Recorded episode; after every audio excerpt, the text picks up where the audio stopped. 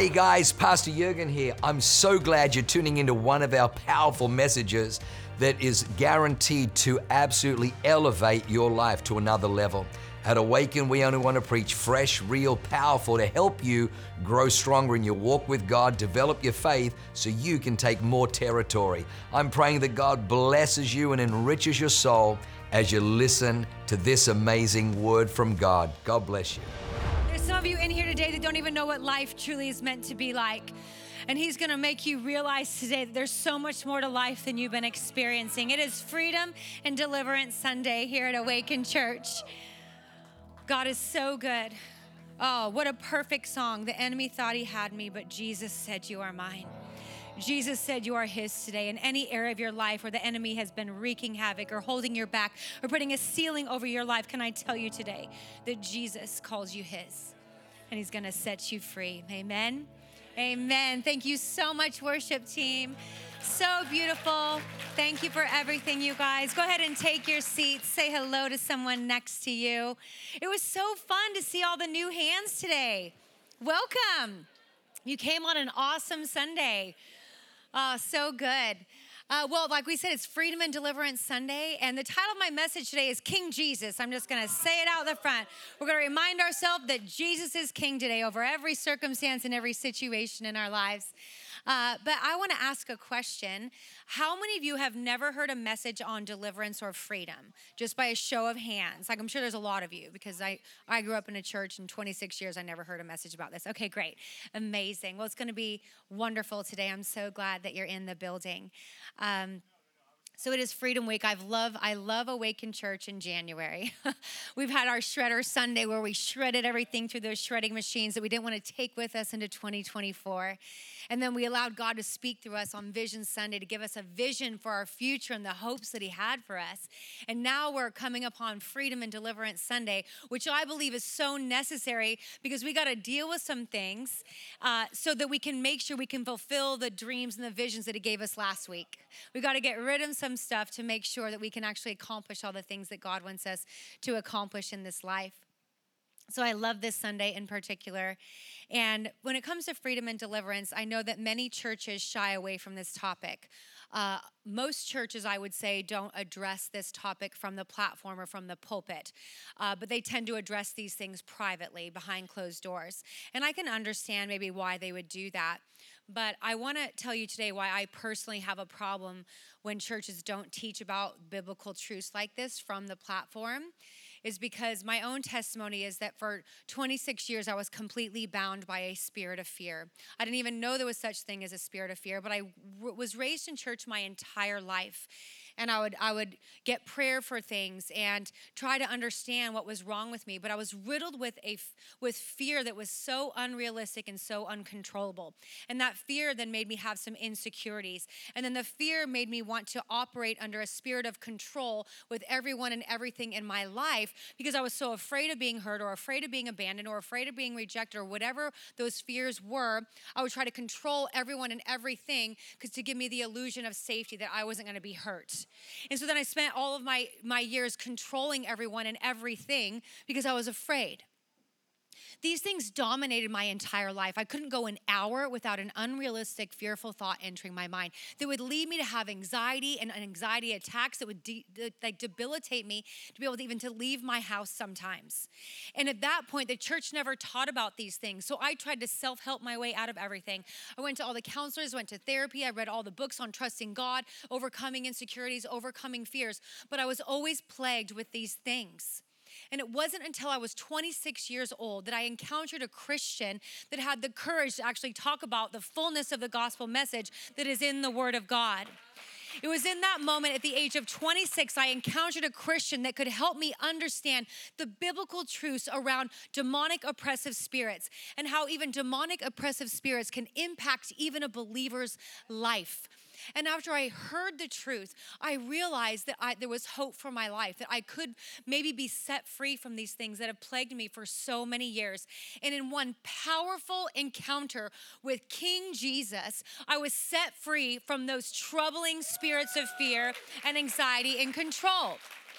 For decades, I tried to do it on my own, and nothing I did worked. I was a well meaning Christian, but nothing I did worked. It wasn't until someone took authority and the power that they had through the name of Jesus Christ that I was set free and my whole life changed in a moment. Absolutely, the uncontrollable fears and the anxieties were gone, but that doesn't mean they didn't try to come back. So then I began my journey of how, how to learn to keep my freedom and to not fall back into the same traps under that level of oppression because those things will still try to come. Then you have to learn how to resist them, and the devil will eventually flee in those areas. So, freedom is a journey. But why I have a hard time when churches don't talk about these things because this captive was not set free until I was 26 years old. And I just wonder how many of us are in here today and we've never heard teaching on this. We've never understood that believers can actually have demonic oppression in their lives that can torment them, that can plague them, that can have ceilings over their lives, that can hold them back, to keep them down, to keep them under things that God has already set you over to have victory in. How many of us are realizing we don't even know we're not even really living yet? Because we haven't experienced freedom and deliverance in our lives. And so that's why I love talking about this topic to open our eyes to begin to see that there might be more to our troubles than just something that we can self help our way out of. And so maybe you were like me. I was so frustrated. I was angry. I felt ashamed. I felt hopeless that I was never, this was always going to be my lot in life, that I'd have to live with these fears and live with these things that ailed me. And I was so frustrated. So maybe you're in here today and you're frustrated because maybe you've been dealing with the same negative mindsets that you can't quite seem to break free from, or sinful tendencies or behaviors, or unhealthy patterns, or maybe addictive behaviors, or, um, you know, ongoing sickness. Maybe there's depression or anxiety or all consuming grief in your life. Maybe feelings of unworthiness uh, that, that plague you, or maybe there's a cycle of poverty in your family or your family line and you can't ever quite seem to get ahead. Maybe there's a there's series of accidents that just keep happening in your family, or there's lustful desires that no matter how hard you try, they keep coming back. Or maybe you don't just deal with anger, you actually have rage and you don't know where it comes from. Or maybe you suffer from feeling rejected wherever you go. Wherever you go, you never fully feel accepted or wanted in the crowd because you carry a spirit of rejection. Can I tell you today that all of those things are, are, are like uh, the uh, definition of things that plague people who are oppressed by demonic spirits? But I'm here to tell you today that King Jesus is in the building and everything can change in a moment.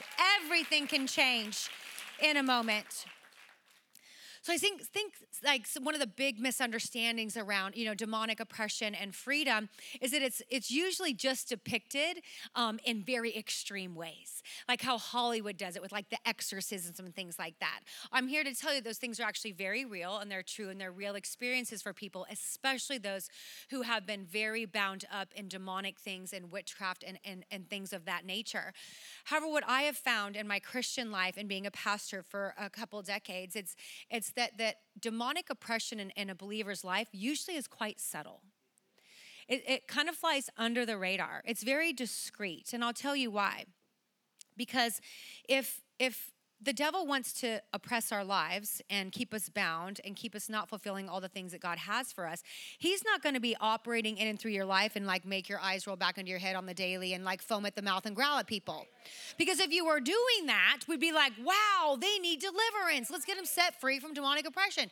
No, he doesn't do that. He's very subtle and discreet, just making you believe things like, well, I'm just a fearful person, or I'm just that way, or my family always is sick, or this, or, you know, everyone just gets divorced in my family. Like, he may, is so subtle because he doesn't want to expose himself. So he just, he just, um, inhibits you so subtly to actually keep you from all the things that God has for you. And so a lot of times we don't even realize that there's demonic oppression happening in our lives. So for me, the spirit of fear wasn't going to kill me. All right. Was, I wasn't afraid that I was going to die with like this spirit of fear. It wasn't going to take my life, but I'm going to tell you, it robbed me every day. It robbed me of peace. It robbed me of joy. It robbed me of trusting God. It was robbing me of, of joy in my relationships. It was bringing so much destruction to my relationship with John because I was so afraid I couldn't trust him. And I tried to control everything he did, and I was a total psycho. So, so, so it was the fear wasn't going to kill me, but it robbed me every day. And so that's what I'm saying. It, it, inhibits you just enough to impact your life so you're not ever able to live the abundantly above life that God has promised us. And so I think our eyes are going to be awakened today, and a lot of us are going to realize today that we don't need another self help book, or we don't need another coaching session, or we don't need another counseling session. What we need is a powerful encounter with King Jesus, who is here to set the captives free from demonic oppression, whether it be little, small, or large. Jesus is in the building today. And I'm here to declare this verse over you, Luke 3:18. The spirit of the Lord is upon me, for he has anointed me to bring the good news to the poor. He has sent me to proclaim that captives will be released, that the blind will see, that the oppressed will be set free. So, today, a lot of times when I, I talk about this topic, I do a ton of teaching because I know there's so little teaching around it. And I want to make sure everyone understands everything so they realize they need freedom. And But I really felt the Holy Spirit tell me today that just that the Holy Spirit is, is sufficient enough to, to do what he, he needs to do. And He's going to speak to you. So, I'm going to teach very little today, just enough to help us understand how there may be levels of oppression in our life.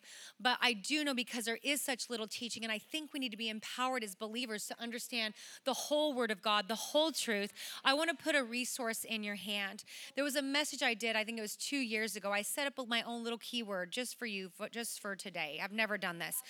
But I preached a message called Break Free in 2022. And all you have to do is text break free to 55525. It's one word, break free to 55525. In that message, I do a lot of teaching around this topic to help us all grow and understand.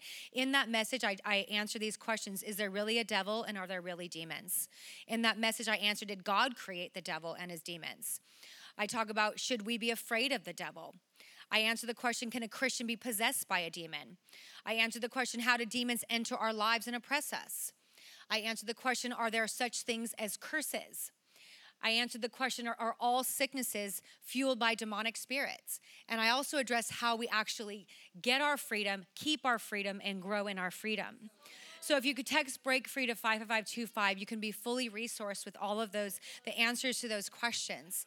But I'm just going to teach very uh, briefly today because I actually want to give the Holy Spirit room to encounter you in a powerful way and allow God to do what He's here to do today. But the Bible is very clear that we do not just war against uh, fleshly things, but against demonic spirits. Ephesians 6:12 says, "For we do not wrestle against flesh and blood, but against principalities, against powers, against the rulers of the darkness of this age, against spiritual hosts of wickedness in the heavenly places." That is our wrestle, that is our battle.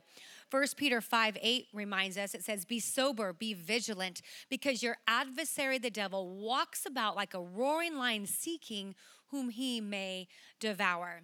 So we have a real enemy. The Bible tells us that. But we don't have to be afraid of the enemy because the Bible tells us in Luke 10 19, it says, Behold, I have given you, you and I, believers, authority to tread upon serpents and scorpions and over what?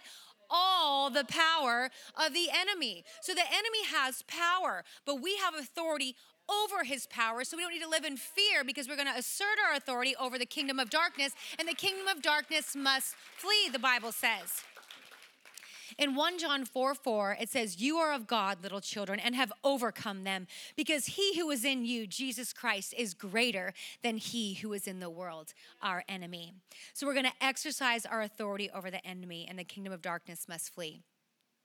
So when it comes to demons, it's unlike the flesh. Demons cannot be crucified. We cannot tame a demon. We cannot self-help our, our way out of, of demonic influence. We cannot kill demons. We cannot crucify them. They must be cast out, the Bible says, and we do that through the authority through King Jesus. And so many times, sincere Christians like myself for decades tried to, I used a lot of energy trying to suppress tendencies that were being fueled by demonic oppression. I, I could not suppress these tendencies, they had to be cast out from my life. And once the authority was asserted and those demons were cast out, my entire life changed.